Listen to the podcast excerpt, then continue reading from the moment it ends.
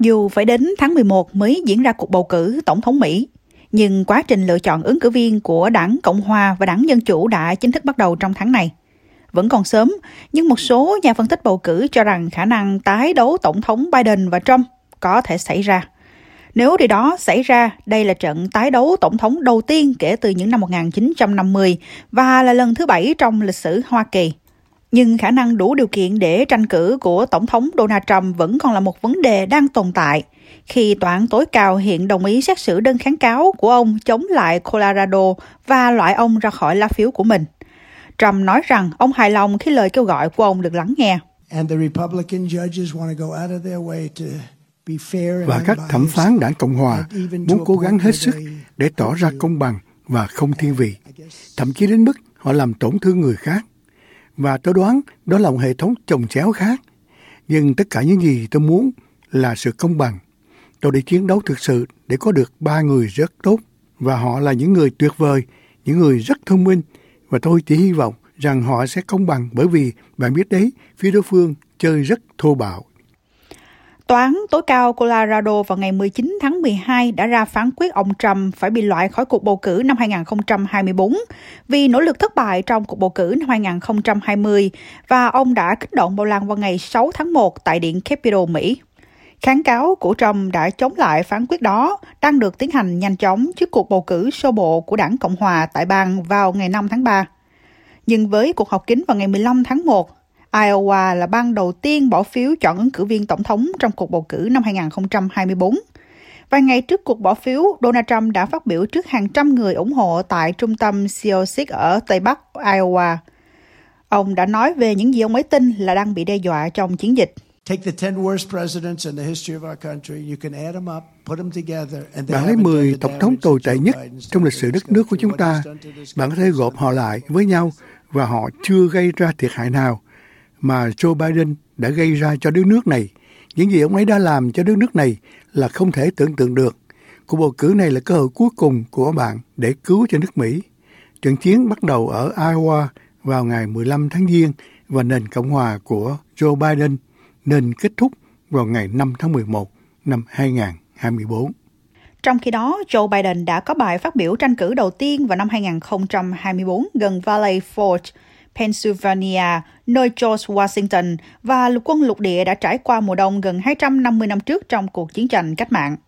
Tổng thống Biden đã nhắc đến những khoảnh khắc đen tối trong lịch sử của đất nước trong bài phát biểu của mình, bao gồm cả chiến tranh cách mạng, để đánh dấu kỷ niệm 3 năm cuộc nổi dậy chết người tại Điện Capitol Hoa Kỳ.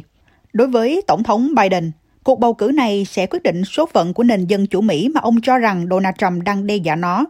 Trump's mob was a peaceful protest. It was a violent assault. They were insurrectionists, not patriots. Đám đông của Trump không phải là một cuộc biểu tình ôn hòa, đó là cuộc tấn công bạo lực. Họ là những người nổi dậy, không phải là người yêu nước. Họ không ở đó để bảo vệ hiến pháp, họ ở đó để phá hủy hiến pháp. Trump sẽ không làm những gì một tổng thống Mỹ phải làm. Ông ấy từ chối tố cáo bạo lực chính trị. Vì vậy, hãy nghe rõ, tôi sẽ nói những gì Donald Trump sẽ không nói.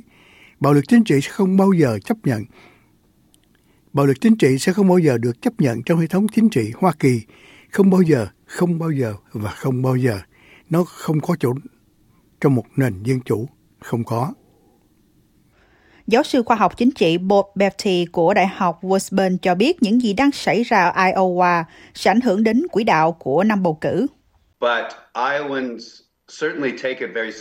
Người dân Iowa chắc chắn rất coi trọng vấn đề này và luôn có khả năng xảy ra bất ngờ Tôi nghĩ năm nay điều bất ngờ có thể là mức độ thân thiết của một ứng cử viên với Donald Trump. Tôi nghĩ ông ấy sẽ thắng. Các cuộc thăm dò không thể bị trì hoãn nhiều đến mức này. Nhưng câu hỏi lớn là ai đứng thứ hai và sau đó họ làm tốt như thế nào khi về thứ hai.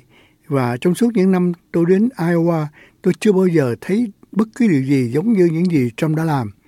Vì vậy, Trump đang vận động tranh cử với tư cách là người đương nhiệm nhưng với tất cả những lợi thế khi không nhậm chức.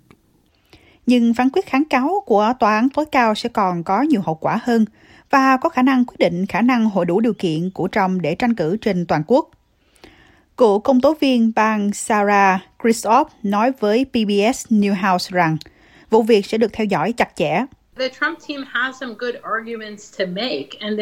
Giống Trump không số lý lẽ xác đáng để đưa ra và tòa án tối cao đang hoạt động mà không có nhiều hướng dẫn, không có nhiều luật về những vấn đề này và họ có quyền tự do đưa ra luật mới. Mà tôi mong họ làm như vậy vì họ có thể trao lại quyền này cho cử tri và nói rằng đây không phải là mục đích của các tiểu bang để chặn cựu tổng thống khỏi cuộc bỏ phiếu ở đây. Vụ kiện tại tòa án tối cao không phải là rắc rối pháp lý duy nhất mà Donald Trump đang phải giải quyết.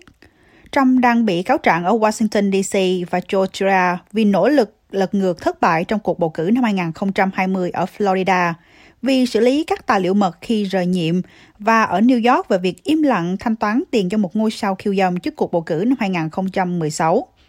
Trong vụ kiện thứ hai ở New York, Bộ trưởng Tư pháp cũng yêu cầu tòa án phạt ông Trump các con trai lớn và doanh nghiệp của ông với số tiền là hơn 550 triệu đô la Úc, là khoảng 370 triệu đô la Mỹ trong một vụ sự kiện dân sự. Letitia James muốn Trump bị cấm kinh doanh tại bang nơi ông đã xây dựng đế chế bất động sản của mình.